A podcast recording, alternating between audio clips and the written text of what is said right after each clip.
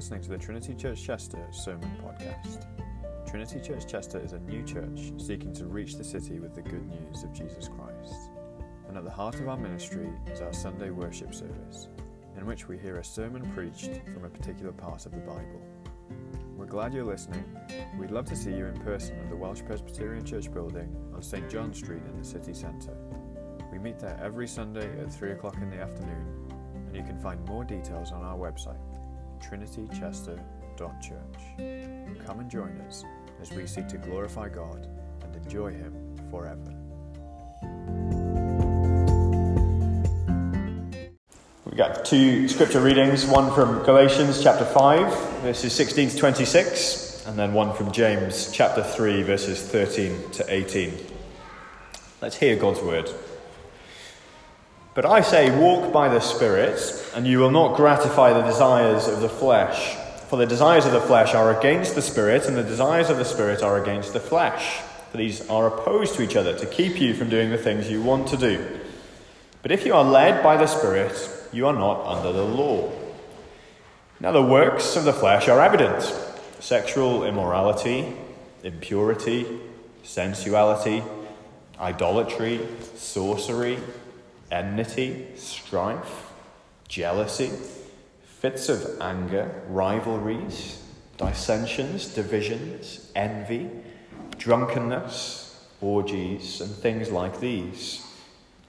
I warn you, as I warned you before, that those who do such things will not inherit the kingdom of God.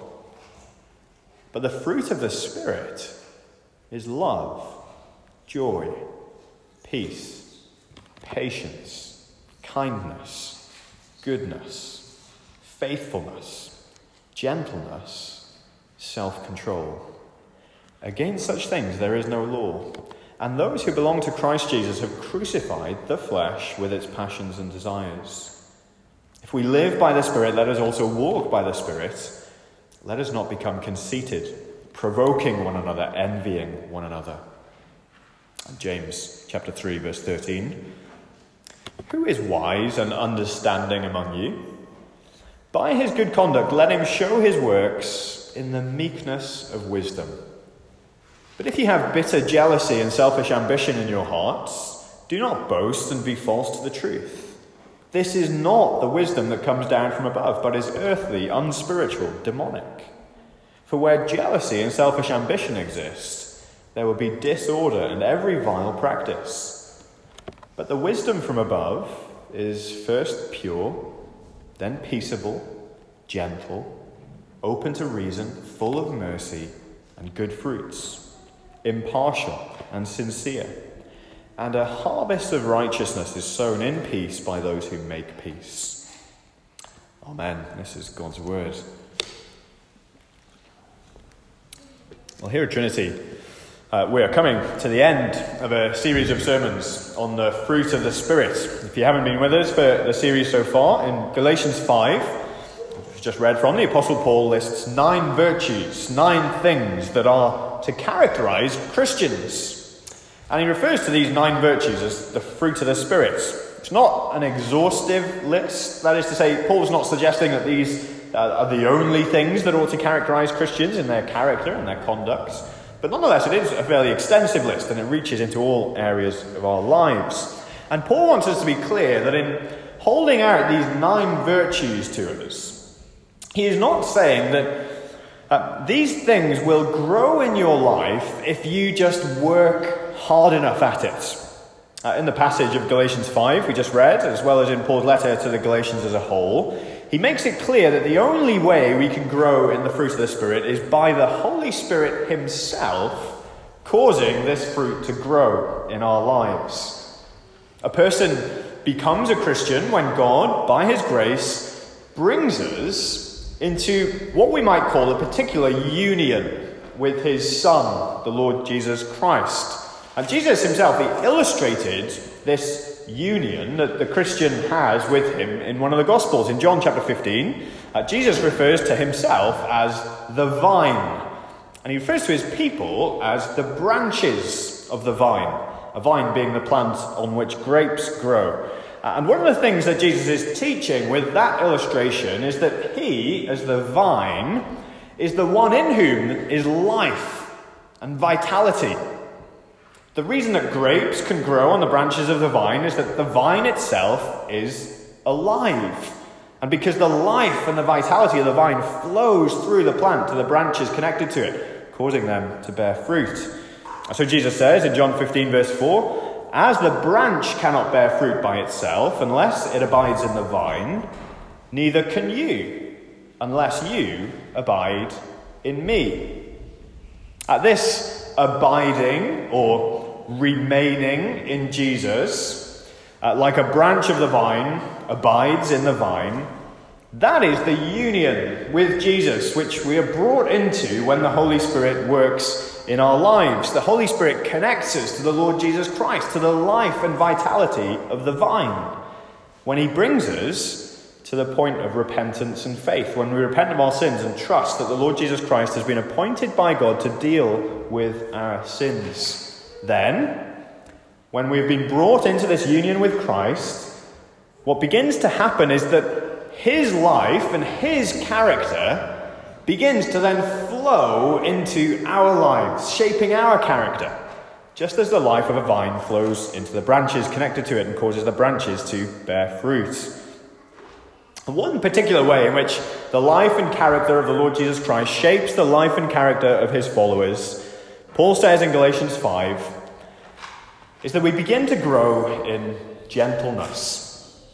The fruit of the Spirit, Paul writes, is love, joy, peace, patience, kindness, goodness, faithfulness, gentleness.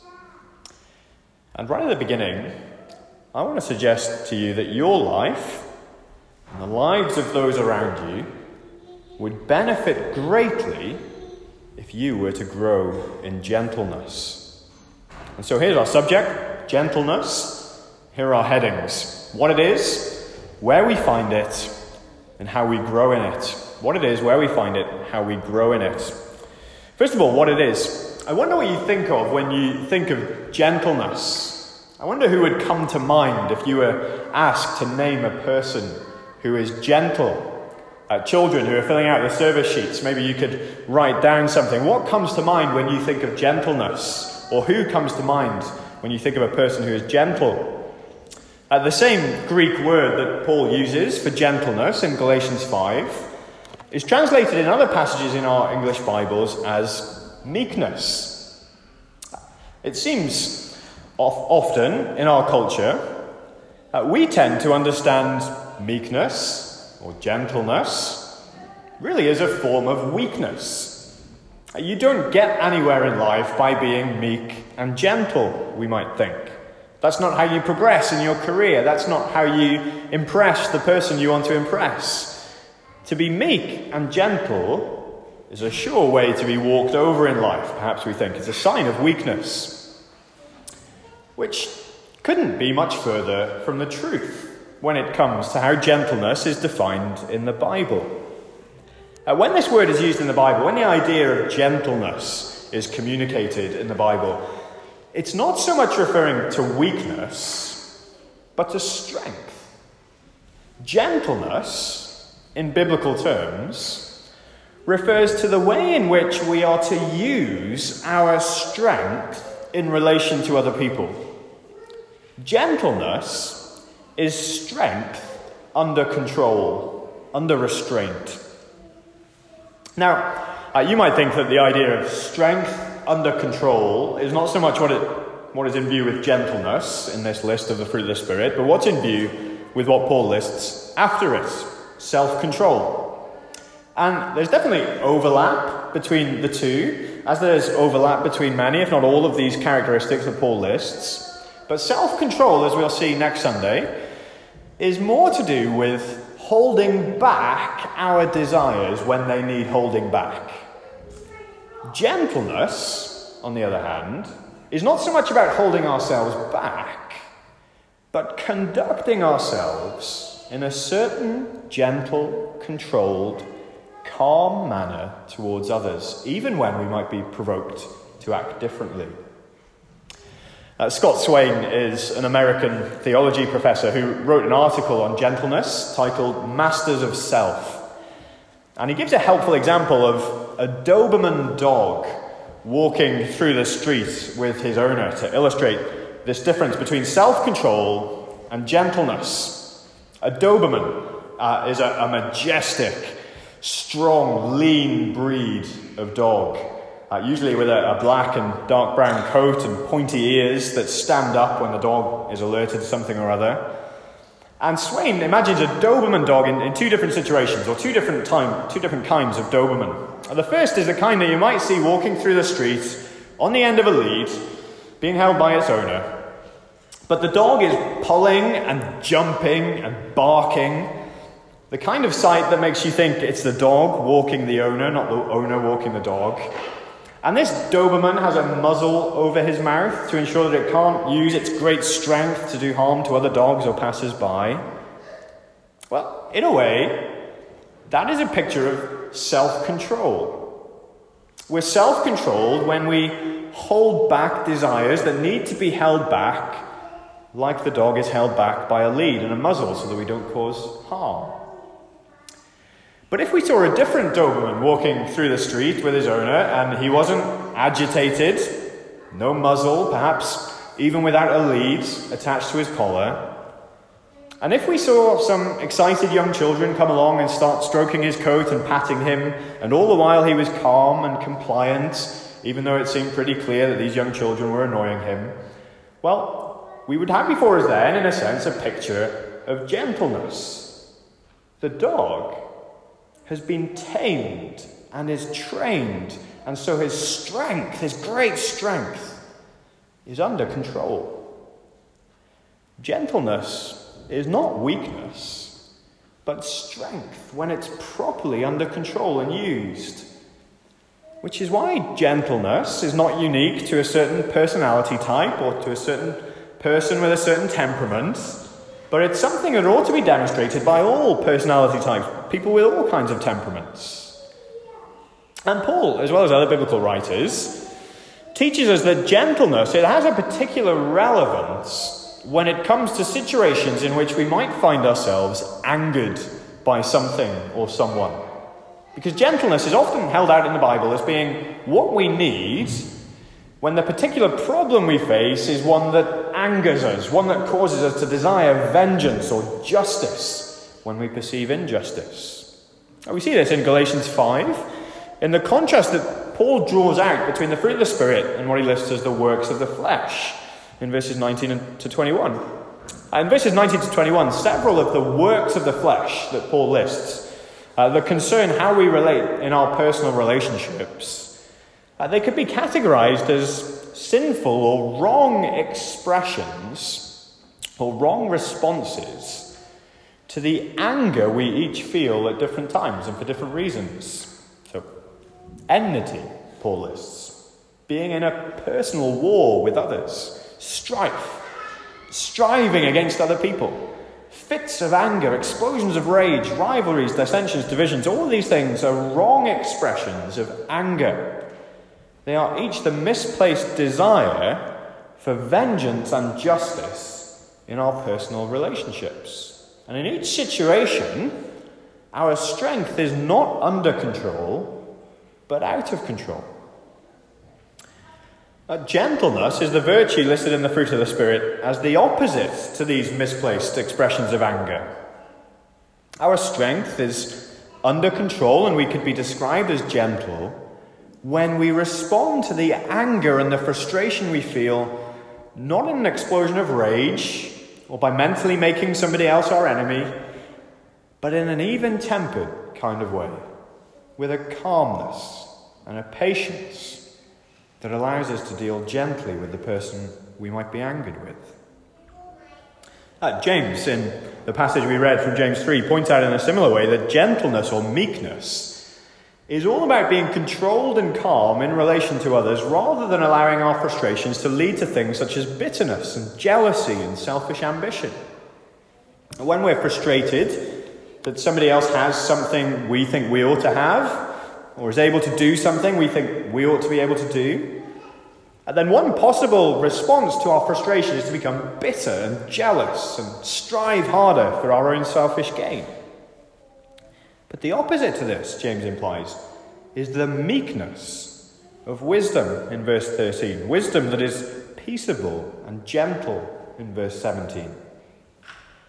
Gentleness is strength under control, particularly in relation to other people when we're angered and frustrated, even if we might have just cause to be angry.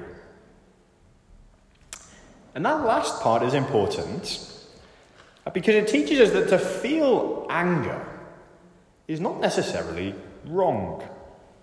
Uh, Paul is not highlighting in his contrast between the works of the flesh and the fruit of the Spirit that becoming angry is something that only ought to be true of you before you become a Christian. And then once you become a Christian, you no longer ought to get angry.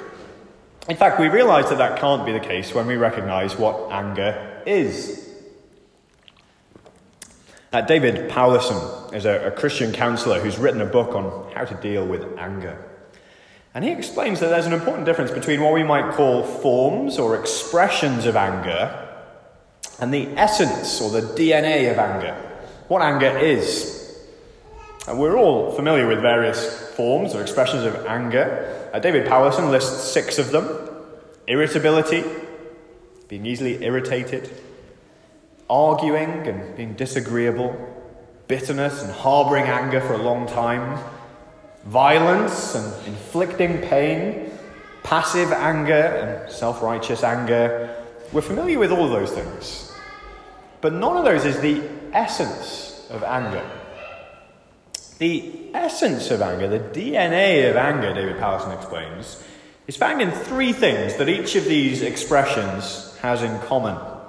Every time you and I are irritable or argumentative or bitter or violent and so on, these three things happen. First, we've identified something or, or, or someone that we perceive to be wrong. Somebody who has wronged us, we think, or somebody, something who is uh, something that is unjust. Second, having identified it, we're not indifferent to that perceived wrong, but instead we disapprove of it. We feel displeasure. And then third, we're then in some way moved to act, to say or do something about it. Or at least we ponder how we might one day act. Uh, that is a good summary of what anger is. And what Paul is teaching us in Galatians 5, what James teaches us in James 3, is that you grow as a, as you grow, sorry, as a Christian, you begin to deal with your anger differently. You begin to respond more and more in gentleness. That is to say, you obviously continue to notice when something is wrong, when somebody has wronged you, or when there's injustice of some sort, and you continue to disapprove of whatever wrong you come across. But when you get to stage three, when you're moved to act or consider acting in light of the wrong you perceive and are displeased by, you no longer want to act in such a way that makes you irritable or disagreeable or bitter. You no longer want to be violent or verbally aggressive, but instead you now find that you are more and more, and more inclined to respond gently to the person who has wronged you or in the situation in which there's been injustice. You don't fly off the handle, you're calm. You don't silently store up your rage and become bitter, you're forgiving. Even when something needs to be addressed, you're able more and more to address it in a gentle manner. You're not hot headed, but even tempered. Your strength, even when you're provoked, is under control.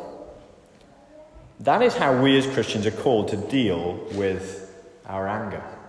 We're called to gentleness. In 2017, a film came out that was written by Martin McDonagh, starred Woody Harrelson and Frances McDormand called Three Billboards Outside Ebbing, Missouri. And in the film, almost every character fails to find a way to deal with their anger. It's understandable with some characters. The film's main character is a mother whose daughter was brutally murdered, and nobody is found and brought to justice over the crime. There's injustice. And the mother, of course, disapproves and she sets about seeking vengeance for her daughter's murder. And her quest for vengeance results in arguments and fights. And as the story unfolds, more and more people find themselves in this same situation of not knowing how to deal with their anger. Everybody in the film, it seems, is out to get somebody else in a seemingly endless spiral of violence and destruction. Until one point in the film that changes things.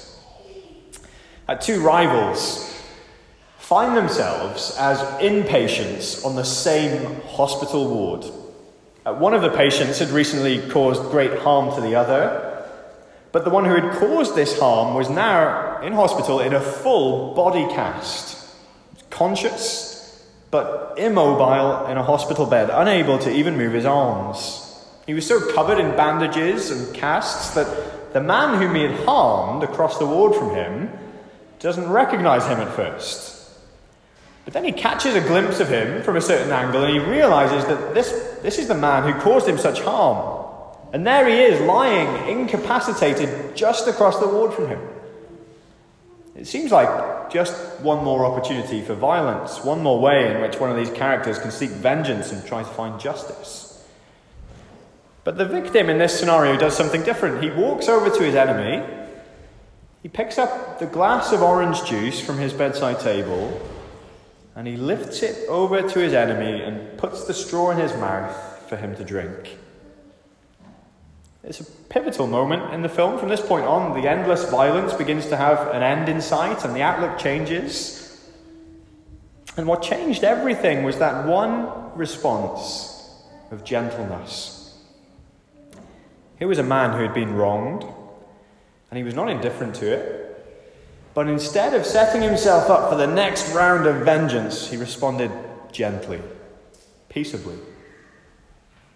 Even though he, in that moment, in a sense, possessed great strength, he possessed the power to inflict vengeance on his incapacitated enemy, even though he might think he was within his right to do so, having been harmed by him, he instead responded in gentleness. His strength was under control, even when he was provoked and it meant he could deal calmly, lovingly, gently. That is what we are called to as Christians. When we are wronged in our personal relationships, when we are let down, when we're disrespected, when we find ourselves rightly angered by wrong done to us and by injustice, gentleness ought to characterize our response. Well, you might think that's all well and good, but that's a really high bar. Where do we find this kind of gentleness? Well, secondly, then, where, where we find it. If you've been here for previous sermons in this series, then you're probably starting to realize now that each of these virtues Paul lists is becoming increasingly characteristic of the Christian are first and foremost, before they're characteristic of us, characteristic of God. Gentleness is part of God's character. God is gentle. We see this in all kinds of ways through the Bible. King David refers to God's gentleness as being what established his kingdom in Psalm 18, which David wrote after God had rescued him from the king who preceded him, who'd been trying to kill him, King Saul. In Psalm 18, verse 35, David wrote, You have given me the shield of your salvation and the right your right hand supported me, and your gentleness made me great. He recognized that God had dealt gently with him. God, in his anger, is totally in control, and he responds gently. Now, just think about that. When you and I get angry, our anger is always mixed, it's never pure. When we perceive that somebody has wronged us, our perception is never perfect. We might over exaggerate the situation or make it more personal than it is, even if it's true that we've been wronged. But God, in His perfect knowledge, perfectly perceives how He is wronged and how we do wrong to others. There's no hiding from his all seeing, all knowing eye. There's no way we can persuade him that actually he's misunderstood the situation and we're innocent. His perception is perfect. And his disapproval and displeasure at wrongdoing and injustice, it's never a result of his ego having been damaged, as so often is, it is with our disapproval and displeasure. He's perfectly balanced. The scales of his justice are in no way biased. And yet, as he perceives perfectly and as he disapproves faultlessly of the wrong done to him, he responds gently. He does not fly off the handle, nor does he withdraw in a sulk. He does not store up bitterness, ready to dish out vengeance at an opportune time. He is even tempered, he is calm, he is gentle. His strength is completely under control all of the time, and his strength is like the strength of no other. If he wanted to see to it that every wrong done against him was dealt with instantly and strictly, then he could. And we could have no complaint. Vengeance is always within his power, and yet he chooses to deal with us in gentleness. Each of the descriptions that James uses in James 3:17 to describe the meekness of wisdom, to describe gentleness, is a description of God's gentleness towards us. He is peaceable, full of mercy, impartial and sincere. He desires to be at peace with us, not war. He is merciful towards us in our sinfulness and in our weakness, even when he is rightly provoked by us. He is gentle. And we see how important gentleness is to God and how the two men he appoints to mediate between him and his people, Moses in the Old Testament, the Lord Jesus Christ in the New Testament, are both characterized by gentleness. We read in Numbers 12, verse 3. Now, the man Moses was very meek, more than all the people who were on the face of the earth. Moses was the man appointed by God to lead his people as God's representative. What kind of man did God want in such an important role? Did he want a man who is characterized by great charisma, someone who is dynamic and gets things done, or someone with great skill and intelligence? No, he, he wanted a man of gentleness, the most gentle man who was alive. The Lord Jesus Christ in Matthew 11 beckons all of us in our wearied and burdened state to come to him as our mediator because he is gentle and lowly in heart. Jesus is a man of gentleness. And in pointing to his gentleness as reason that wearied and burdened human beings like us should come to him, in doing that, he is assuring us he knows how to deal with frail, sinful people without crushing us. He's in control of his strength to such an extent that even when he's rightly angered by our sin, he is still able to deal gently with us. Matthew understood this about Jesus. He points out in the next chapter, in Matthew 12, that Jesus is the embodiment of words that the prophet Isaiah spoke in the Old Testament when he looked forward to the day when God would send his servant to his people. And of that servant, Isaiah wrote, He will not quarrel or cry aloud, nor will anyone hear his voice in the streets. A bruised reed he will not break, and a smouldering wick he will not quench, until he brings justice to victory. Isaiah is saying, Matthew is saying, this is about Jesus. He's saying that as he goes about bringing justice, putting every wrong right, Jesus goes about his work gently. A bruised reed, the most fragile of plants, will not be broken in his hand. A flame that appears as though it's about to go out with just one puff of air will not be extinguished on his watch. That is the extent of his gentleness. Uh, Jesus, Dane Ortlund writes, does not throw his hands up in the air when he engages sinners. He is calm, tender, soothing, restrained. He deals with us gently. Christian brothers and sisters, however you have wronged God, however you have broken his law, whatever sinful flaws are found within you, the Lord beckons you to come to him because he is gentle. Perhaps subconsciously you think that the Lord is irritated with you, that he just has a bone to pick with you and he's just waiting for the, the time that you come to him so that he can speak his mind. Friends, you need to recognize his supreme gentleness. However bruised you feel, however much of a crumpled mess you think you are, however faint your faith seems to you, you can be sure that with the Lord Jesus, your life, your faith, you yourself are in the gentlest of hands. When you need to be corrected, He is able to do so gently. He will not crush you. He is not irritated with you, but instead He pities you. He has compassion. He has compassion for you in your weakness.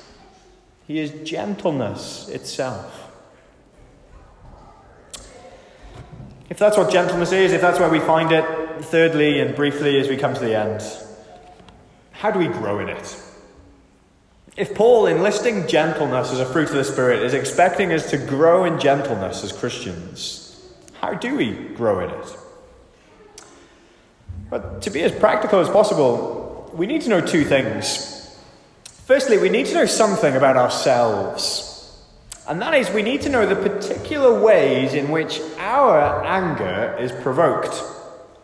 Uh, Johannes Brenz was a German theologian who lived throughout the time of the Reformation in the 1500s. And he wrote about gentleness. This virtue has to be put into practice. Everyone must consider what kind of mind he has so that he can correct its faults. It is shameful to think that when we are tilling the fields, we want to know exactly what kind of ground we are dealing with in every field. But when we are cultivating ourselves, we do not notice what thoughts our minds are naturally inclined towards, and so try to avoid doing anything wrong. He's saying that we need to be attentive to the particular ways in which we each lack gentleness, so that we can start to cultivate gentleness, excuse me, in those areas of our lives. And so, what causes us to feel angry? Uh, what are you irritated by, frustrated by, annoyed about? What do you tend to argue with people over? What causes you to lash out with your words? Paying attention to those questions will help us know where it is we need to grow in gentleness. But it may be, and it often is the case, that we are right to feel angry about certain things. We are not perfect. Uh, we do wrong to others, and others do wrong to us. And so we not only know some, need to know something about ourselves, but we need to know a second thing. We need to know something about God. We need to know that He will one day bring justice. No wrong will go unpunished in the end. Vengeance, in this sense, belongs to Him. It is His responsibility to avenge every wrong that is done to His people, and He will do it. And the only way we will grow in gentleness when we are wronged is if we apply this truth to the times when we are angered by wrongdoing and injustice. And so that we are able to say to ourselves, I do not need to avenge this person. I do not need to put them right. It is not my responsibility to point out everything that is wrong in this situation, because vengeance belongs to the Lord. And so I can leave it with Him. And on my part, I can deal gently with the person in the wrong. That is the kind of gentleness we're after here in our personal relationships. Imagine knowing a handful of people characterized deeply by this virtue. Imagine a family characterized by gentleness. Imagine a church characterized by gentleness. Well, may God help us all to grow in this way. Thank you for listening to the Trinity Church Chester Sermon Podcast. We hope that this message is a blessing to you. If you'd like to know more about the Christian faith and what it means to live as a Christian, please do get in touch. You can email hello at trinitychester.church or head to the connect page on our website, trinitychester.church forward slash connect. We'd love to hear from you soon.